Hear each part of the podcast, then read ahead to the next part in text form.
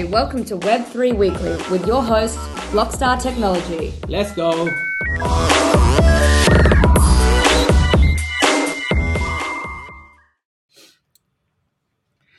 All right. Hi, everyone. Hi for the all the uh, social nations. How many nations have you got, Charlie? Uh, quite a few. About Quite seven? few. Nathan, Seven? Six, what's our total. Oh my God! Like Plus seven. plus Plus seven. seven. Plus seven. So, um, hi to everyone. Thank you for uh, joining us. And uh, this is episode 46. Uh, we're going to talk a little bit um, technical. So, we're going to talk about uh, upgradable contracts. And today we are joined by in house, like resident smart contract expert, Dr. Mohammed. Thank you, Kozi. Thanks for having All me. right. Yeah. Cool. Nice to meet you. Um, so Mohammed, um, let's let's get going. So I have uh, today I'm, I've been joined by Charlie Yeah. as well on the side. Before I say, nice before to have you. Nice to have you on, mate. Nice to have you on. I- so I think um, Nathan, can you make it a little bit loud? I think it's hard to. Uh, Mohammed, can you hear us now? Yep, yep, yep. Very. Oh, that's better. Yeah, that's all. Sounds Yeah, good. yeah. All right, cool. All right, uh, let's get going. So, Mohammed, so we're going to talk about these upgrade, upgradable contracts, right? And let's start with what are they? What is upgradable contract? It's a smart contract. It's not a smart contract. What is it? Are smart contracts now all immutable and can't be changed? Yeah, exactly. Are they all immutable and can't be changed? Okay, let's start with some one place, which is what? what are upgradable uh, contracts? yeah, yeah. Uh, that's a good starting point. But before going through upgradable contracts, let let's uh, a little bit talk about upgradability itself, whether we need it for the smart contracts, because as Charlie mentioned, everyone knows that smart contracts are getting popular because they are executing on a blockchain, and blockchain is popular because it's one of the reasons is that it's immutable. So it's one of the tenets that we all are relying on that it is an immutable ledger, no one can change it, and then let's go there and write some codes and automatically execute it. Then, uh, but um, the new blockchains, I mean the Ethereum blockchains, not not the mother blockchain. Uh, uh, the Ethereum blockchains and um, state blockchains, let's say, they're all having the state variables in the smart contracts. So we know that the logic is immutable, but there is still uh, variables that you can change. And based on these variables, we may have different functionalities. Let's say, for example, if there's a reward in a smart contract, and then you are having a setter or getter, let's say setter function, which sets this reward uh, amount, you can change this reward. Mhm. Uh, the owner of the contract or anyone else, actually, it depends on the uh, strategy. But yeah, so they're still having some features of you know upgradability in the Yep. smart contract itself. But yeah, when we are saying they're immutable, they're because the logic of the smart contracts is immutable. Even upgradable smart contracts or upgradable, let's say, architecture is also having uh, is also mutable. So we can't Okay. say they are changing. There's no change. No one is going to the blockchain and change the ledger. No one is able to do. Okay, so um, we spoke about the uh, so the when you say the upgradable contracts, the contract is different from the uh, the blockchain, right? Yeah. So when you talk about the smart, you know, upgradable contracts, you're talking about uh, on EVM, on Ethereum, Yeah. right? Yeah. Cool. Yeah. So um, is this was this like uh, available natively, or is it something that um, you know was available recently, or how did that come around? Uh, actually, this upgradability is kind of a technique that because natively we are we are having some delegate calls in the smart contracts then some genius guys you know invented these ways of having proxy pattern and everything that we want to discuss today uh, but yes, so I can say that still they are immutable. Every smart contract, even upgradable smart contracts on Ethereum, are immutable. Mhm. But what are the uh, some of the uh, motives that uh, push people to this direction? That let's have upgradable contracts. Let's talk about these things first. Uh, first of all, is that we all know that uh, you know the uh, developers and everyone in this space in the IT sector they knows that they know that we are always having post deployment vulnerabilities, no matter how you um, how your expert developers design and dev- uh, deploy these you know software any type of software we know that Yes, it bug. is very likely to have yeah bugs so this is first of all that Hmm. again in this space also we definitely encounter these bugs and the other issue was like because um, like a distributed or autonomous organization with DAO or any other dApps, they're evolving during the time. So there are uh, they're starting from a point, maybe a very simple point, and then they get Yeah. evolved uh, during the time with more complex interactions, with more rules, with more you know uh, different roles and different hierarchies, all of these things. And if we want to be a dynamic community, definitely we should embrace these changes and somehow introduce these changes into the smart contract, into the logic of our distributed application. Okay, so um, when we talk about the um, why, why did we come up, or why did uh, the smart people come up with the upgradable contract? What is the what is the need for? it? Is it is it because um, you can only have a certain size, like in kilobytes? Is it because you can only certain number of functions? Is it because you save gas? Or what are the top? You know, I don't know how many. Is it are the top three or top five reasons why people introduced upgradable contracts. Yeah.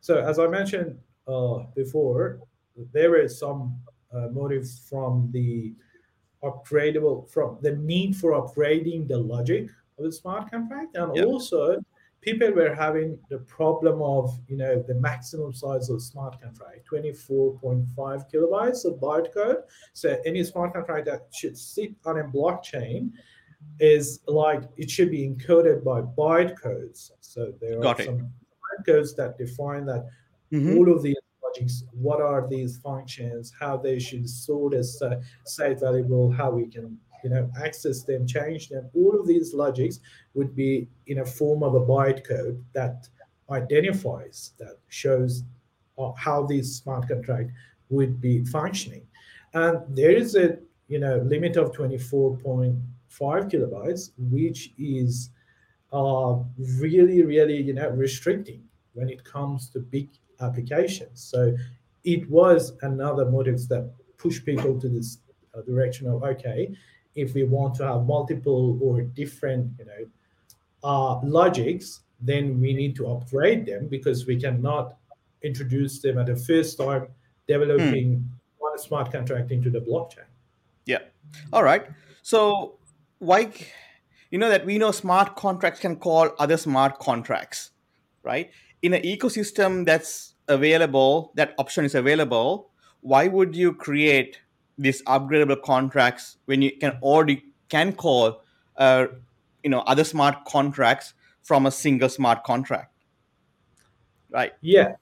So actually, uh, the point is that when you're talking about normal calls between smart Mhm. contracts, it, it means that when when a smart contract, so a smart contract can call a function from other contract, Yeah. but the the caller would be this smart contract, and all the information, the message sender, whoever calls this function, is the other smart contract, not the people using this smart contract. So this is a normal call.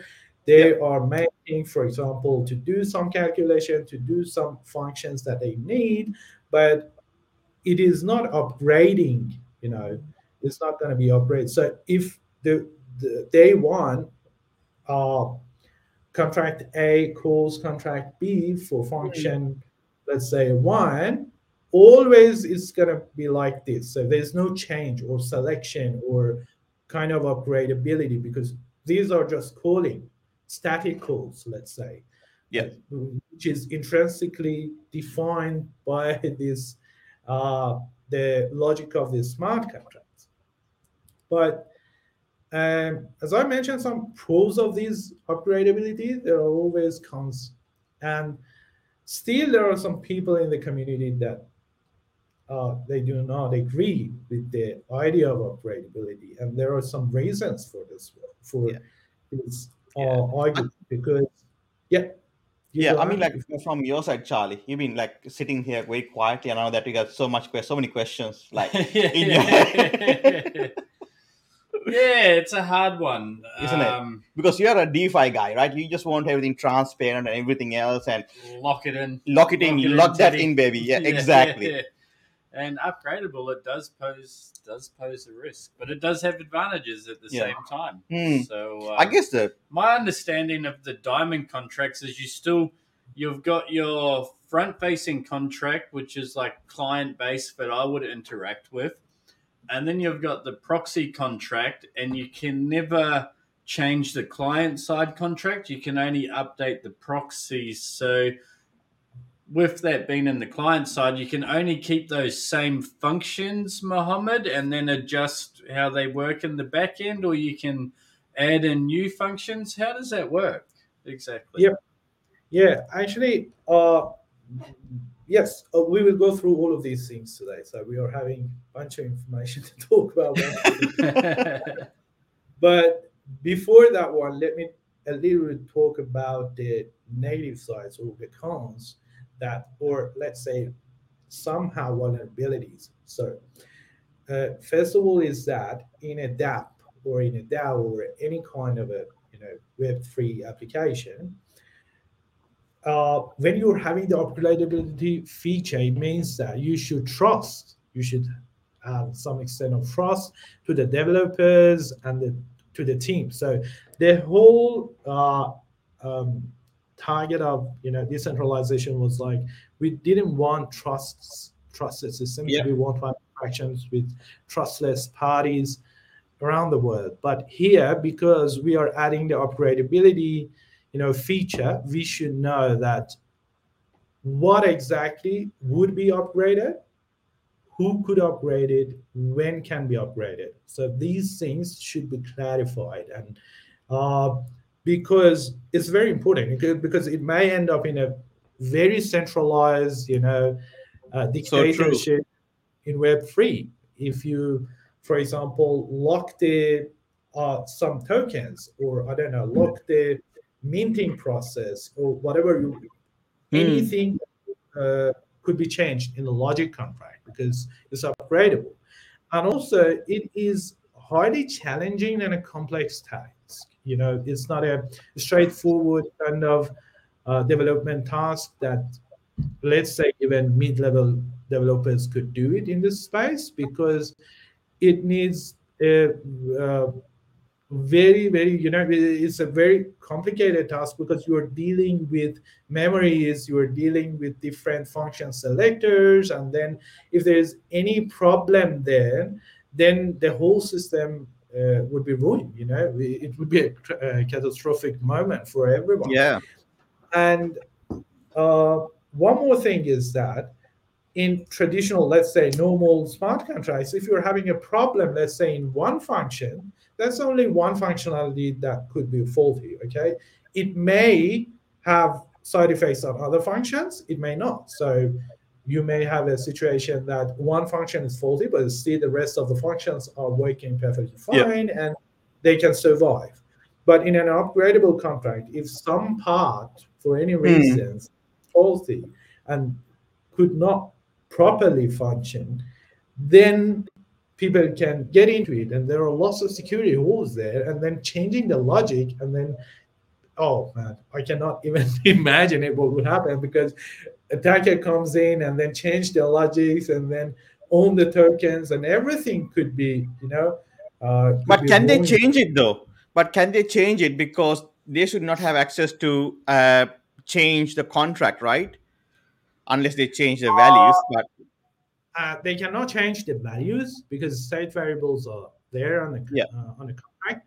But definitely, they will change the logic from now on. So from now on, if let's say one million token are uh, minted from now on, only me as an attacker, I'm, I'm minting the tokens, and I'm the owner of the whole of these things because I do have the control over minting process and uh, over rewarding process, everything actually. Yeah. So, So are you saying okay, so are you saying that if you are a hacker that who deployed this contract that you can change um change the contract uh, because it might look right but then down the line you could change it are you saying that or are you saying that say for example we deploy a uh, proc you know the uh, one of the uh, upgradable contracts and then some attacker could come and upgrade it you're not saying that are you Uh, so yeah, both of them actually. So if Okay. you're with proper developers, it may end up in a centralization problem because they are the developers themselves and the team themselves are the attackers, real attackers. So this is the trust part that I discussed first. And the second one is that if the, the upgradable smart contract is not, you know, developed with cautious and very well optimized one, Hmm. then there be there are lots and lots of you know security holes that attackers can use and get into the smart contract. And Yeah. when they get into it, they can change the logic of the uh, uh, smart contract, and then everything would be on their control. So this is the part uh, that is Okay. really yeah. Okay, so I thought that you uh, only the um, the creators could uh, change the smart contract, not an, a third party. Well, that's well, it depends. A hacker can compromise a wallet, like they. Ah, yes. And then from there they come Infinity, and- yes. they can handle it. Yeah. And then also, what was it? SafeMoon Mhm. a few months ago, like maybe six months. Up. We lose track of time ago. when you're having oh, fun. more than six years, about one year ago, I Um, think. Was it one year ago? More than- Oh, yeah. geez. Yeah, no, no, no. Like- six. I'm sure it's six, eight months where they um they upgraded their contract, and uh, it allowed their liquidity pool to get siphoned. Oh, so that was upgradable contract They rather than a new. and then someone realized because I believe Mohammed. A question is, uh, I, I was reading this a while ago. I can't remember the name of it, Mm. but Etherscan doesn't yet support upgradable contracts. No, they do. I think. there's, but now you can see the They proxy. do have it now. Yeah. They do have the proxy contracts. Yeah, you can see. But the there was another contract. one out there, another explorer that did Mhm. support that in the early days. Ah, So Okay. it's been a Um, while since I've been into the um, upgradable contracts when Yeah. they first came out because I remember Aavegotchi was like one of the first people to start using it Okay. for their little their little um, NFT Yeah. Things where you throw your your DAI tokens and you get upgradables Mm-hmm. Okay. on there and yeah there was an interview with him about Yes. saying the diamond that each each look if they called it a diamond because each function is like a sh- like a cut of a diamond Yeah. and then you piece it all together and Okay, so you end up that with. that actually I was going to ask a question actually you know because earlier you mentioned diamond contract and we call we're talking about upgradable contracts. So i'm like okay why would you call it a diamond contract? What is the reason? You know? Uh, would you be able to Uh, answer that mohammed or? Yeah, yeah, but I think there's still are some other patterns we need to talk about. oh then- my god look like look like mohammed got all that planned out not like us. Yeah, yeah. we just like No, we are shooting from the hip like bam bam bam bam. Was like You No, gotta, no, no. You're gonna learn how to how to load the gun first, Gozzy. Oh, my god all right let's go Yeah, so I wanted to start with yeeting, you know, to some like, okay, our um, smart contract number A is this one, then community, everyone, migrate to contract B. This is one way of upgrading, you know? Yeah. Okay, everyone, please, please come to contract B. And then it's also one way of upgrading a contract. And also, as I said, the state variables themselves, into some extent, we can say that they can uh, control the logic. Yeah. But yeah, you're right, Charlie. The the things that the smart contracts that now we uh, know them as upgradable smart contracts are uh, proxy are according to the proxy pattern. So what is this proxy pattern? Um, smart contracts are still immutable, so no one can change them, as I said before.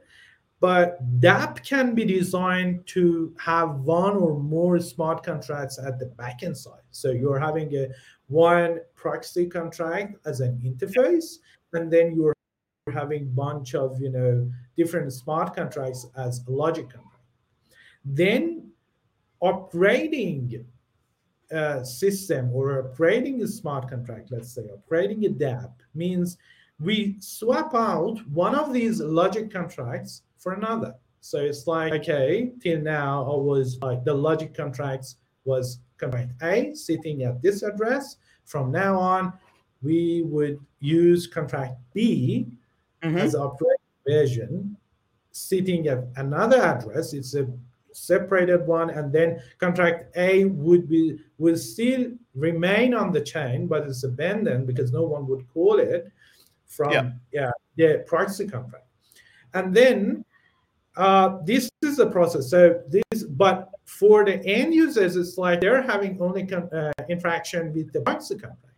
So they just call the proxy contract at the same address. Everything is the same. Seamlessly, we change the logic of the And this is the only technical reason that we can do is the delegate call in uh, you know Ethereum-based uh, smart contracts that we can Okay. use.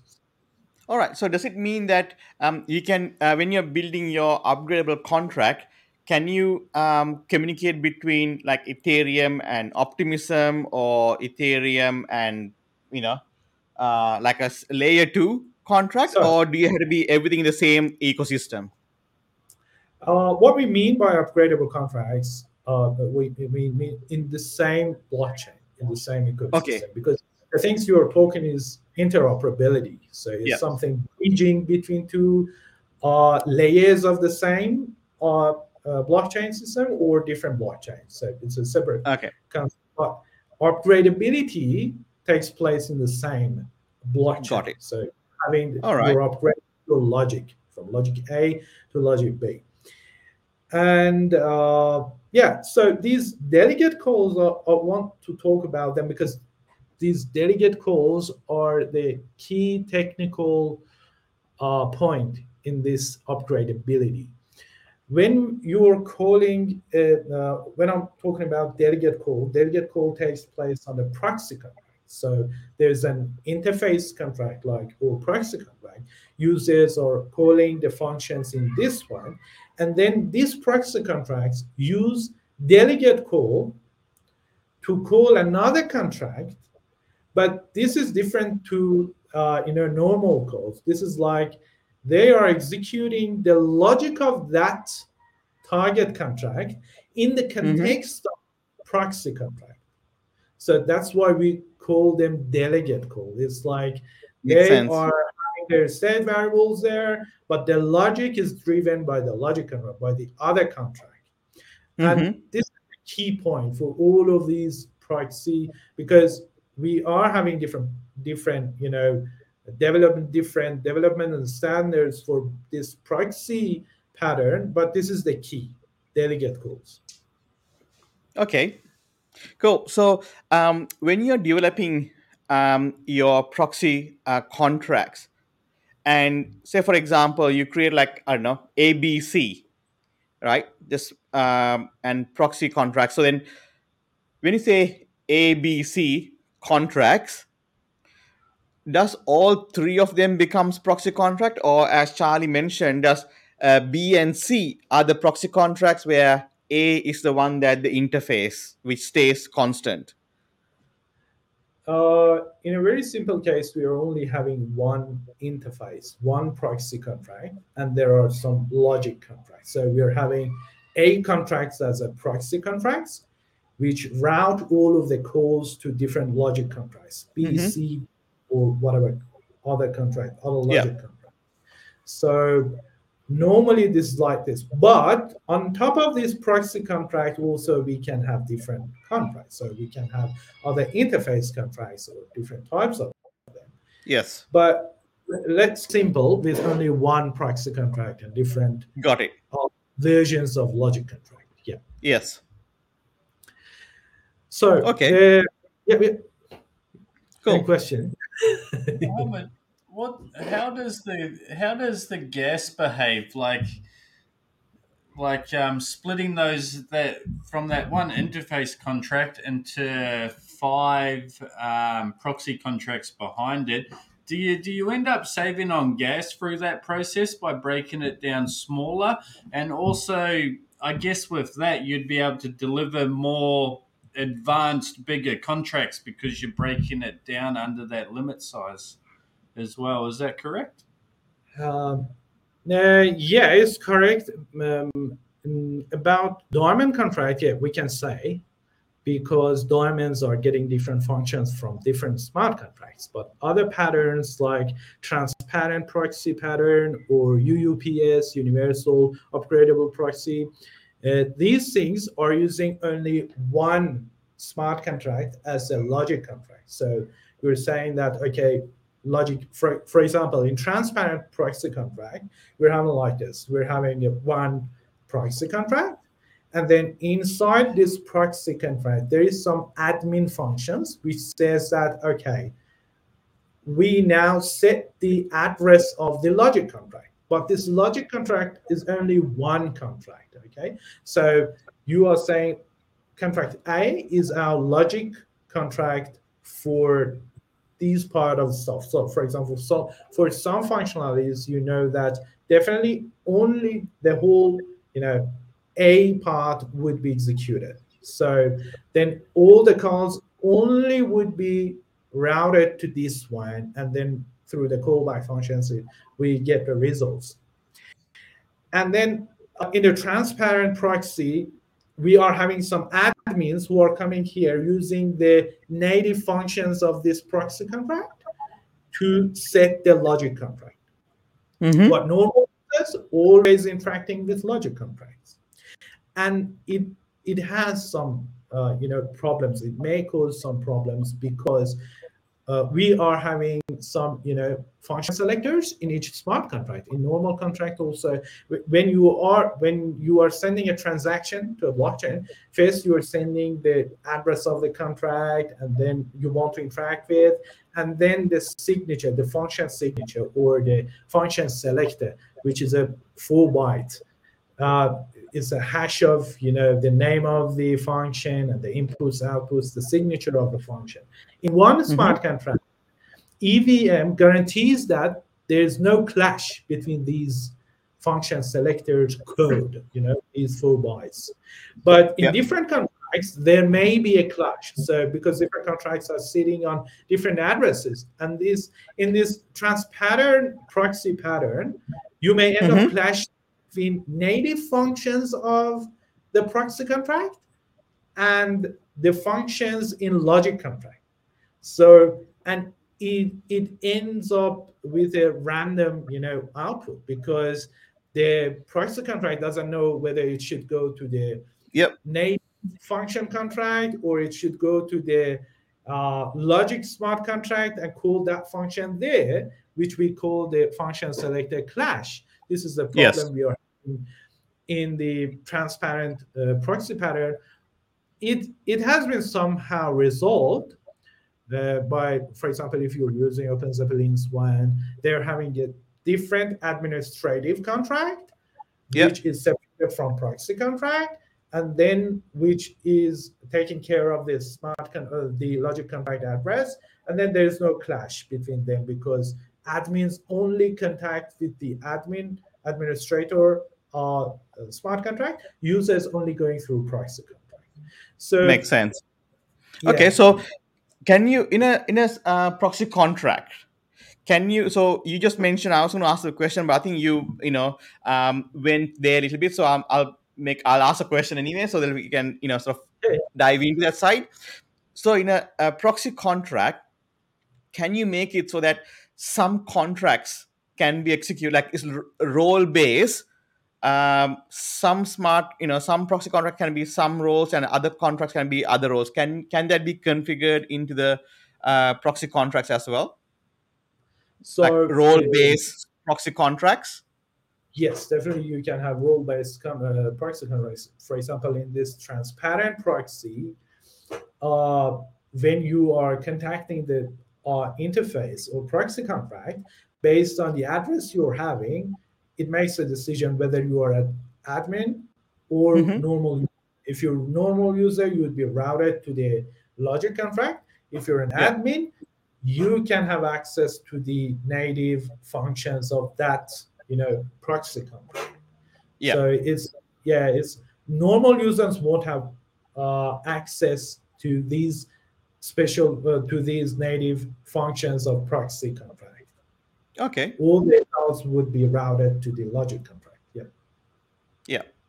All right. So, um, you know, where I see, uh, I don't know, I've kind of when I look at proxy contracts, for me, it's a it's a, you know a little bit above the uh, database uh, going through a database because it's like you know what it's somewhat uh, decentralized, somewhat uh, blockchainish.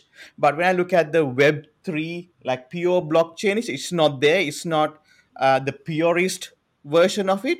It's almost like centralized, but half. You know, not, I don't even know the half or whatever, but it's a percentage decentralized, another percentage centralized, right? So, yeah, you want to say something? Yeah, I- it's like centralized on a decentralized network. Yeah, centralized in a it can- decentralized it can network. Be, it can, it's more. I look at it more of a. It's commercial based. Like Commercial, a, yeah. Like a business, a Web two business coming Yep. into Web three. Maybe there's reasons they want to change things in the Mhm. future, cut down rewards. Maybe Mm. they've publicized that. Yeah. that's what that's what Mm. they would go with. But Yeah. in saying that, off off topic for a little bit Yep. is um, PayPal use like um, version zero point four Solidity contract What? for their stablecoin. No. Yeah, yeah, yeah. They, it's like they copied an old Tether contract from back in the day and put PY Unless they've been working on it for that long. on there. But yeah, you're not to digress so much. We can get into that later. But I just found that was Yeah, we should like see if we can do a bit of a um, security audit on that. Hey, let's do it. Let's do a security audit on the PayPal. Yeah, exactly. Yeah, Why not? I wonder if it's acceptable to re-introduce Yeah. checks, Mohammed. That's it. hey, but um, you know, when you're when you're you know again like you know just talking about in this subject. So when you're doing that, uh, we're launching that, deploying that contract, wouldn't you get notified saying, okay, the version is too old, or I mean, the SDKs nowadays they do prompt right saying that this is an old version, or you know, don't they?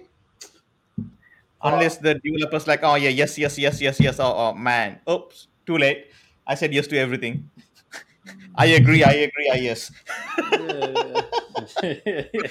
So, um, yes. So, um, about the yeah. So you know, with this uh, centralized and decentralized, right? It's like half. And the, as you said, this could work in an enterprise level because it could be Yeah. say for a well, you put trust in Nike. yeah, like a membership. going to deliver your shoes. Yeah, yeah. I mean, like, it could be into a point like where the trusted party still got access, somewhat access to some. A game. Yeah.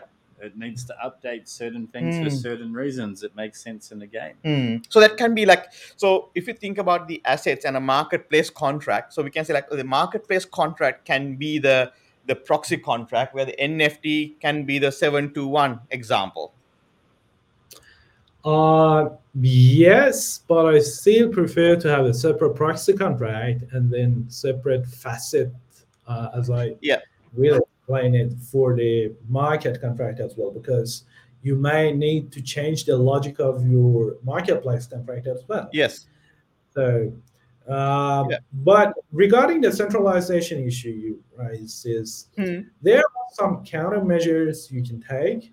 So, in terms of when and who and what uh, could be upgraded, actually, there are different countermeasures. Some popular ways is like having multi-sig contracts instead of only one admin and one. So, which needs that several accounts to agree on some upgradable uh, upgradability, and then only you can, uh, you know, deploy the upgradability or migrate to a new version.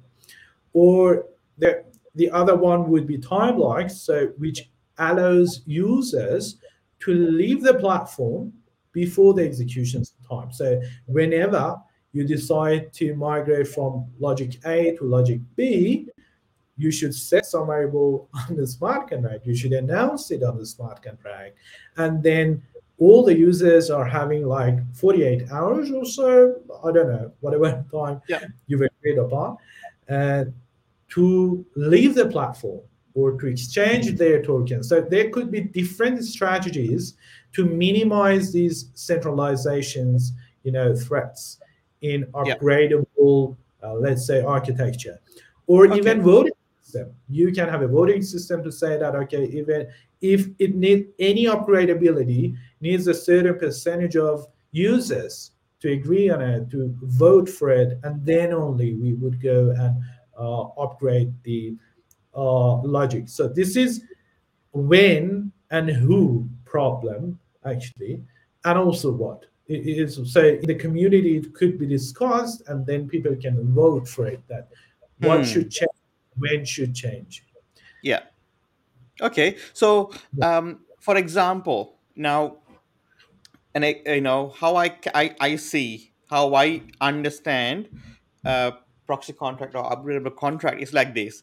So now if i go and um, sign uh, my wallet to a smart contract to interact with a smart contract as we do now if anyone you know the next version of that smart con- of that platform comes you know they release. I had to sign with the new smart contract and unsign or disconnect from the previous smart contract right? Because if they found a some sort of a security issue with the previous uh, smart contract i had to unhook from that one and then sign with the new smart contract right? In a proxy contract i, I don't have to sign anything right? Because it get upgraded behind the scene, isn't it? So that's a so that's a benefit for the end user, so that they don't have to re-sign. They sign once and they move forward, and it allows the developers to upgrade and fix the security issues. If in-house found a bug for a bug bounty, they can quickly, quietly go update update that, that them hand to yes, because yeah, before you know they're getting drained. Yeah, yeah, yeah. Well, well, having to tell the whole community, hey, those tokens now you've got to you got to bridge over. You got to bridge over the new. Airdrop you these new ones, and you're going to have to reconnect. Yes. And the whole hassle. Yeah. and that's that's the biggest benefit in that stuff. And then same time, um, you had to balance a bit of a balance act with the community's trust factor because even though it's a trustless system, I would say community is still trusting um, the smart contract really. That that's what they're trusting isn't it? You know trustless system. So um, and that's what it is. So alrighty so um, with the um, with the um, now proxy contracts or the diamond contracts why are they why you call it diamond contracts? Is it because like most of them um, are based on diamond contract pattern and not on the is it UUPS or something I think? Or yeah, UFO is it called UFO? no, it, it's aliens.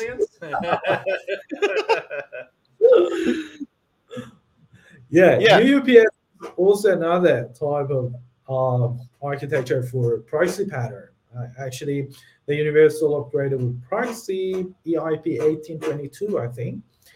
It is uh, so it's also uh, somehow the same to the pattern is proxy pattern. You know, hmm. we're having interface proxy smart contract, and we're having logic contract. It's still one logic contract is there.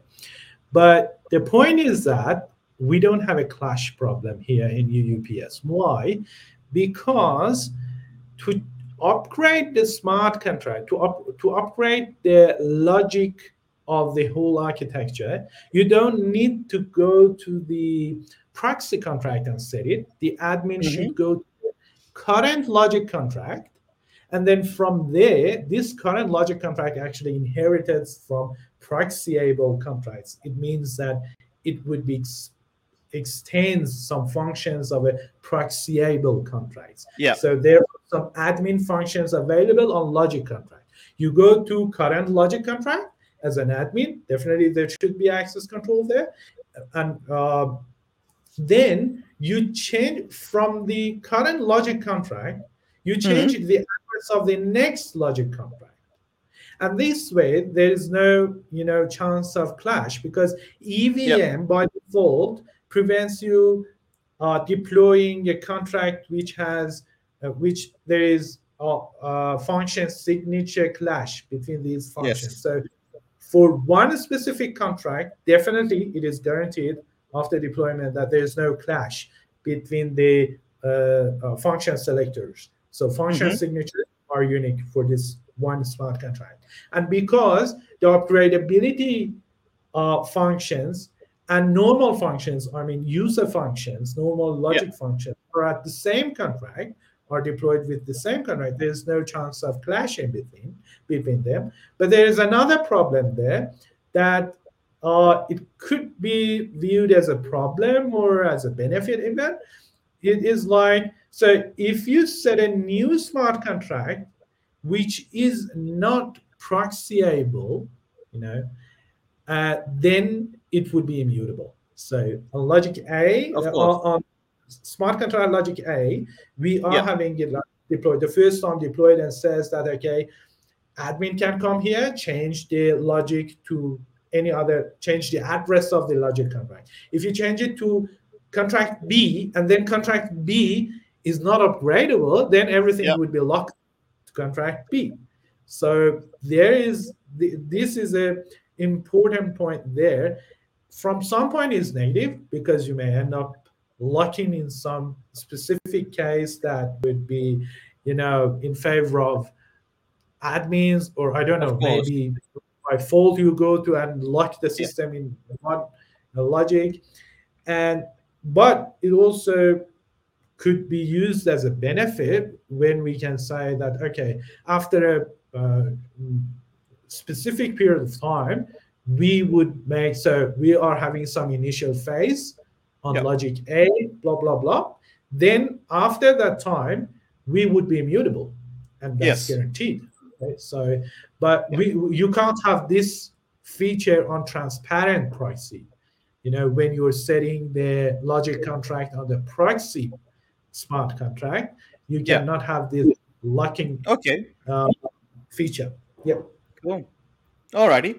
So when we talk about uh, proxies, what is the what is one of the latest? What are the you know changes you know happen? Is it like the proxies? Uh, you know, obviously, you know, we spoke about how the NFTs moved right um, from different uh, ERCs and then next to the next to the next, right? What is that journey for proxy contracts?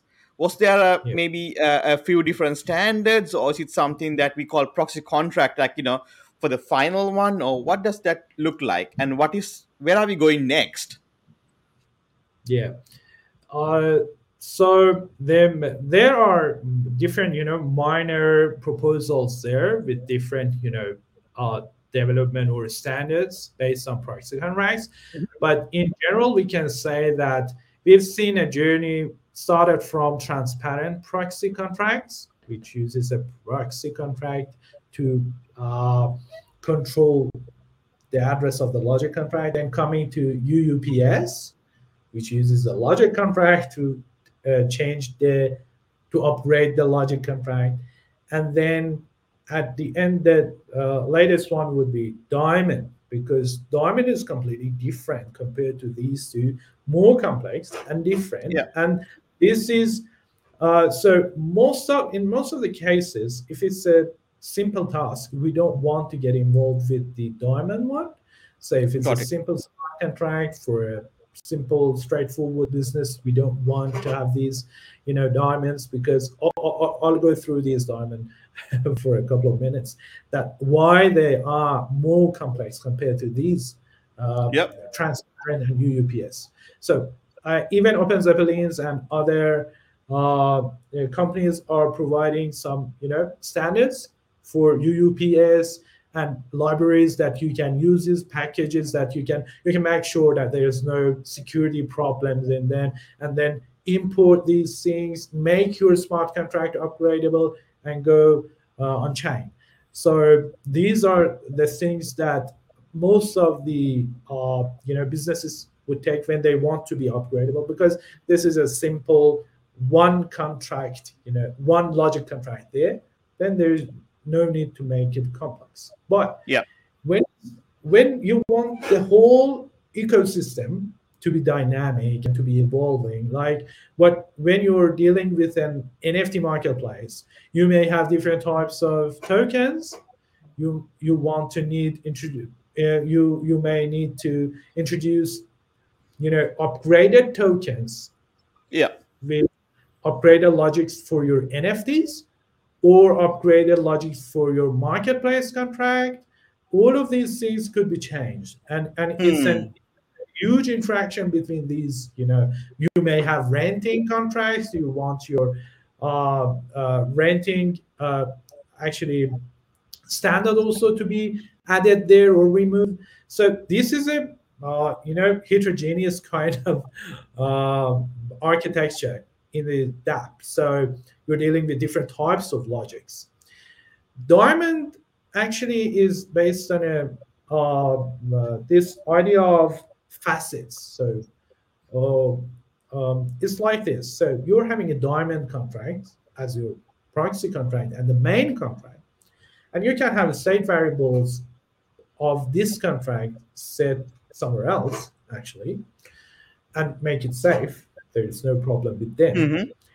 Then you would have different for each single function you can have a separate facet and that's what they call it facet because it's like a facet of a diamond. Yeah. you can cut it and make a new facet. So these facets are the keys in in the diamond protocol. They are separate independent uh, standalone contracts. So when you want to use these facets you should go there and deploy them and they're having their addresses and everything. Then after that you can use these uh, smart contracts partially in your system. Mhm. like you are having a cut diamond smart contract. Exactly it's like the diamond industry traditional diamond creation. But yeah if you want to add a new if you want to add a new feature to your diamond contract you should first cut it.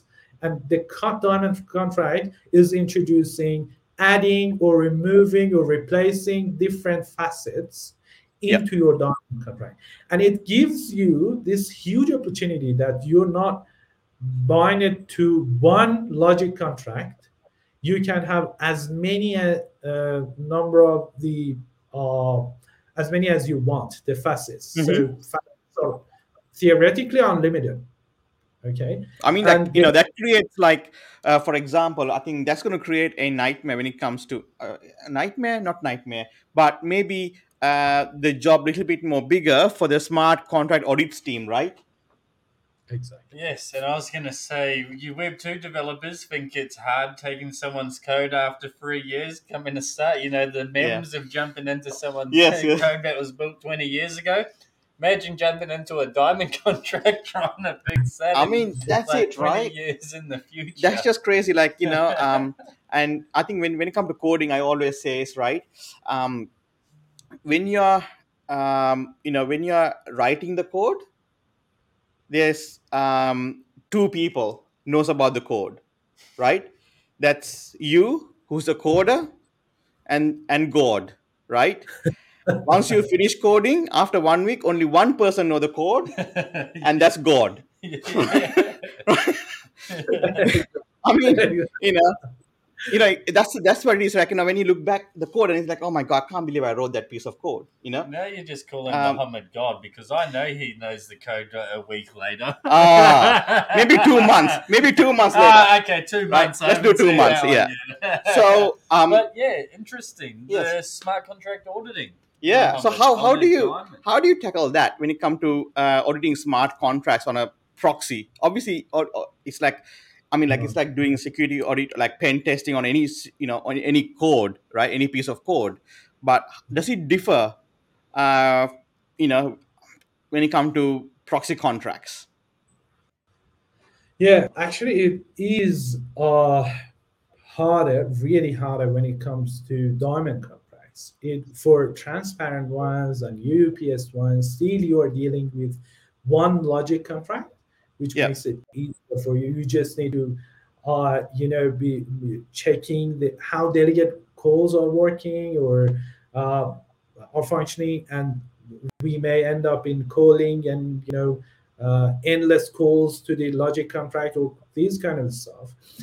But when it comes to the facets, they're also sharing their variables. They're sharing memories, and there there could be you know huge amount of you know security holes there. So it needs a proper auditing because you may use part of a function, uh, or you may use one part of a smart contract as a facet in your diamond, and then part of another smart contract as second facet in your diamond, and then you're having a you know a storage contract, which could be uh, which should be actually controlled by these two logics. And they're having their own you know logics and problems each of these facets.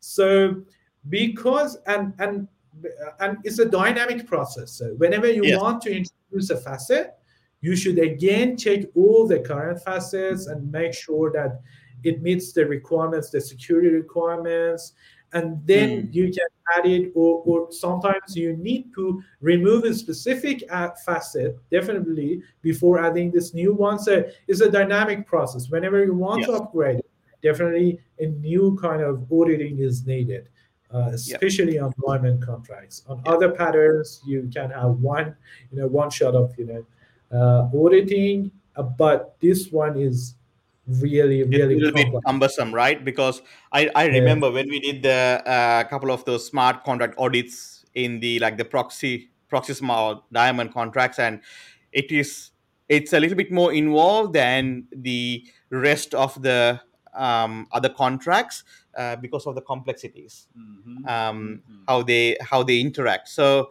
uh, alrighty. So I guess we are getting closer um, to the end of the podcast.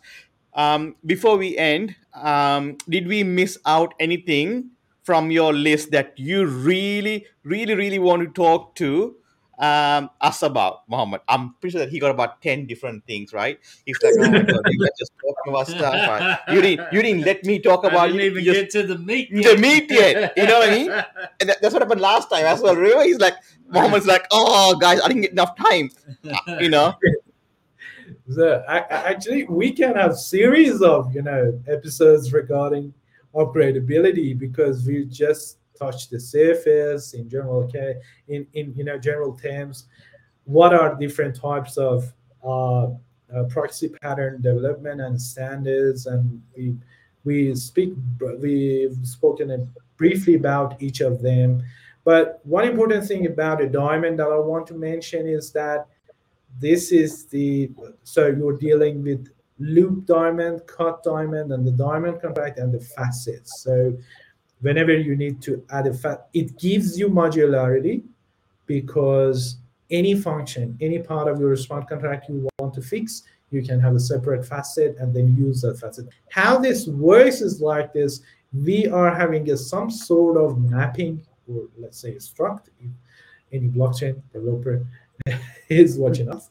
So which is a sele- selector to facets. So it says if you want to do this functionality, byte four of this, which uh, idea of this function, go to this address. If you do this one, go to this address. And this is the cut diamond contract, which controls these things. Okay, so functionality number one was controlling was uh, mm, uh, actually the, the functionality number one is by logic A, and then you go to the diamond con- uh, cut diamond contract and say that now this functionality should go to this address. So each single functionality of your the whole ecosystem could go to different addresses, and we Mhm. save these. So this is a kind of a this is a, the the difference between diamond and the others. Okay. Uh, one and the final point from my side is that A problem Okay. is a problem or feature? Problem. the the, the problem Opportunity. Opportunity. yeah, yeah, yeah. Well, problems are always opportunities. Yeah. With there are two different, you know, sides when it comes to the upgradable. First, the uh, the team that they are gonna uh, use these upgradable contracts in their dApps. First of all, you should take care with uh, you should take care of it. It is not a normal, uh, simple job to do. It needs experienced developers with enough knowledge and then uh, enough, you know, auditing process definitely before going to the market, especially when you're dealing with diamond contracts. For any reason you decide to go for diamond, there are different developments for diamond uh, in terms of gas consumption or they are different and then there are different you know features there. But you uh, you should take it with care. This one it is it is it is very complex job compared to the other stuff on blockchain. For the users uh, i should say that any kind of app you want to join or you you want to put your money in definitely you should uh, have a blockchain you know a discussion with blockchain consultant or any anyone or if you have the knowledge go through check the smart contracts. That's a general you know advice. But when it comes to upgradable contracts this is also and uh, um, there are other factors you should consider as well. So how trusted these people are how their team how, how do you know them? And this is not like because if there's no governance content measures there it may end up in centralization. If there's any technical problem there it may end up you know blowing up the whole system not like a simple smart contract. So definitely you need to uh, discuss with blockchain consultants and, and, and having some sort of discussion and thinking before joining these and having trust on the team especially uh, before joining a dApp which is going to use upgradable smart contracts yeah Okay. Cool. All right. Awesome. Um, my brain is like fried. Uh, I'm I'm still I'm still stuck in the UFO Aliens. aliens. Um, but I know that you know uh, Mohammed and Nathan had an awesome time. I can see Nathan behind the scene, like Nathan, like oh my god, this is like he is like hooked to the you know uh, to the screen, right? Nathan like okay, I think I got this. He's like diamonds. Yeah, diamonds? Diamonds. Yeah. Awesome. Yeah, exactly. He's thinking of his next diamond earring, you know. Mr. Bling. Um, Mohammed, thank you so much um, for that. You know, for that. You know, for your insight. Yeah. I think we can. You know, I I know that you can. Not we. I think you can definitely talk a lot more for weeks to come on this subject. Uh, but unfortunately, we just only got one hour. Um, but I think definitely we'll uh, catch up a little bit more about uh, other uh, contract standards as well, more specific standards, and um, discuss about how we can add those benefits and you know what are the pros and the cons on those ones as well. So, on that note, guys, uh, what about you, Charlie? You got anything to say? Like No, before we? no, it was awesome. Awesome Yeah. to have Mohammed back on and uh, going through some contracts. And Yeah. I hope everyone learned learned some valuable um, knowledge today. Hundred percent, exactly. On that note, guys, thank you everyone for joining us, and have an awesome weekend. Um, and we'll see you next week. Thank you so much. See See, you you later. guys. See you. See- Thank you, Mohammed. Thank you so much. for having me. See you. Thanks for tuning in. We'll see you next week. Same time, same place. Subscribe, subscribe, subscribe.